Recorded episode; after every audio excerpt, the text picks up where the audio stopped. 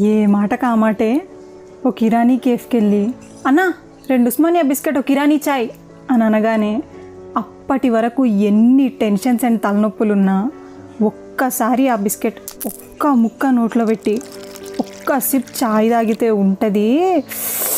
ఆహా! ఓ వెయిట్ ఇప్పుడు సడన్గా దీని గురించి ఎందుకు గుర్తు చేస్తున్నావు? అనుకుంటున్నావా? ఇక్కడ చెప్పాల్సిన స్టోరీ ఒకటి ఉంది. చెప్తా పదండి. ఉస్మానియా బిస్కెట్.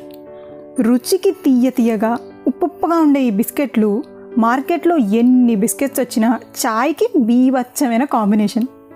వీటిని మీరు ఒక్కసారైనా టేస్ట్ చేసే ఉంటారు కదా. కానీ ఎప్పుడైనా దానికి ఆ పేరు ఎలా వచ్చింది? అసలు అవి మన హైదరాబాద్కి ఎలా వచ్చాయి? ఇంత ఫేమస్ ఎలా అయ్యాయి? అనే డౌట్లు ఏమన్నా వచ్చాయా? నాకు కూడా వచ్చాయి. ఆ డౌట్లకు సమాధానమే ఇవాటి పాడ్కాస్ట్. మీర్ ఉస్మాన్ అలీ ఖాన్ అప్పట్లో హైదరాబాద్ సంస్థానాన్ని పరిపాలిస్తున్న నిజాం నవాబీనా. ఆయనకి ఇద్దరు కొడుకులు అజంజా ఇంకా మొజంజా. వాళ్ళకి పెళ్ళిడు రాగానే షెహవార్ ఇంకా నీలోఫర్ అని ఇద్దరు టర్కీ రాకుమార్తెలతో పెళ్ళి కుదిర్చారు.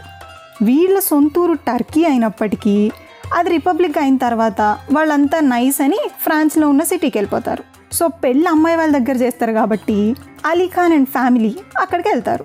మ్యారేజ్ సెరమనీ జరిగేటప్పుడు మీరు ఉస్మాన్ అలీ ఖాన్కి వాళ్ళ వియ్యంకుడు.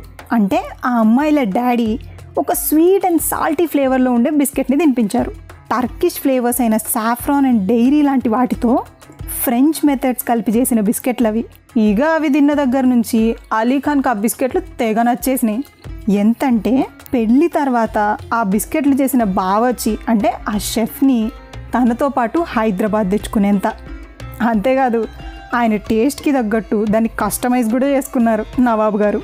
అప్పటి నుంచి మీర్ ఉస్మాన్ అలీ ఖాన్ ఎప్పుడు ఏ పార్టీ లేదా ఫంక్షన్ చేసినా ఖచ్చితంగా ఈ బిస్కెట్ అక్కడ ఉండాల్సిందే. అలా ఉస్మాన్ అలీ ఖాన్ నచ్చి తెచ్చుకొని పాపులర్ చేసిన బిస్కెట్ కాబట్టి ఆయన పేరు మీదే వీటిని ఉస్మానియా బిస్కెట్స్ అనడం మొదలుపెట్టారు. ఇక్కడి వరకు బాగానే ఉంది. మరి ఈ బిస్కెట్స్ రాజమందిరాన్ని దాటి రోడ్ సైడ్ షాప్స్లోకి ఎలా వచ్చాయి? చెప్తా వినండి. ఒకసారి హైదరాబాద్లో వరదలు రావడం వల్ల ఎస్ మీరు విన్నది కరెక్టే. హైదరాబాద్లో వరదలు వచ్చాయి. అలా వరదలు రావడం వల్లే చాలా కొత్త కొత్త రోగాలు కూడా రావడం స్టార్ట్ అయింది. అప్పుడు మన ఉస్మానియా నీలోఫర్ లాంటి హాస్పిటల్స్ ఉన్నాయి కదా అక్కడ పేషెంట్స్కి న్యూట్రిషన్ కోసమని ఈ బిస్కెట్లే రికమెండ్ చేసేవాళ్ళు. బిస్కెట్లు రికమెండ్ చేయడం ఏంటి? అనేనా మీ డౌటు? అంటే పేషెంట్స్ బలం కోసం వాళ్ళ చుట్టాలు మసాలాలు బాగా దట్టించిన కీమా కూరలు ఘాటైన పచ్చళ్ళు పొళ్ళు లాంటివి తెచ్చేవాళ్ళు. దీనివల్ల ఇంకా ఇన్ఫెక్షన్స్ లాంటి ప్రాబ్లమ్స్ వచ్చాయట. ఇదంతా ఎందుకని చెప్పి ఎలాగో పేషెంట్స్ బలానికి కావాల్సిన క్వాలిటీస్ అన్నీ వీటిలో ఉండేసరికి అక్కడ డైటీషియన్స్ ఈ బిస్కెట్లనే డైట్గా ప్రిస్క్రైబ్ చేయడం స్టార్ట్ చేశారు. అలా ఒక రాయల్ డెలికసీగా రాజులు మాత్రమే తినే ఈ బిస్కెట్ కాస్త సామాన్య ప్రజలకు కూడా అందుబాటులోకి వచ్చింది.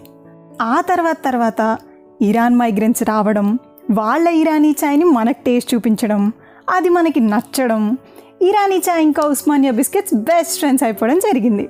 ఇక్కడ గమ్మత్తైన విషయం ఏంటంటే ఫస్ట్లో బిస్కెట్ని కాంప్లిమెంట్ చేయడానికి చాయ్ తాగేవాళ్ళు.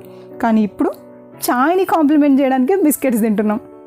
సరే ఏది ఏమైనా ఎక్కడో టర్కీలో Turkey ingredients and French methods కలిసి పుట్టిన ఈ బిస్కెట్లు మన దగ్గరికి వచ్చి మన లైఫ్లో ఒక ఇంటిగ్రల్ పార్ట్ అయిపోయినాయి. క్రేజీ కదా? ఇదంతా విన్న తర్వాత నీకు కూడా ఉస్మానియా బిస్కెట్ తినాలనిపిస్తుందా?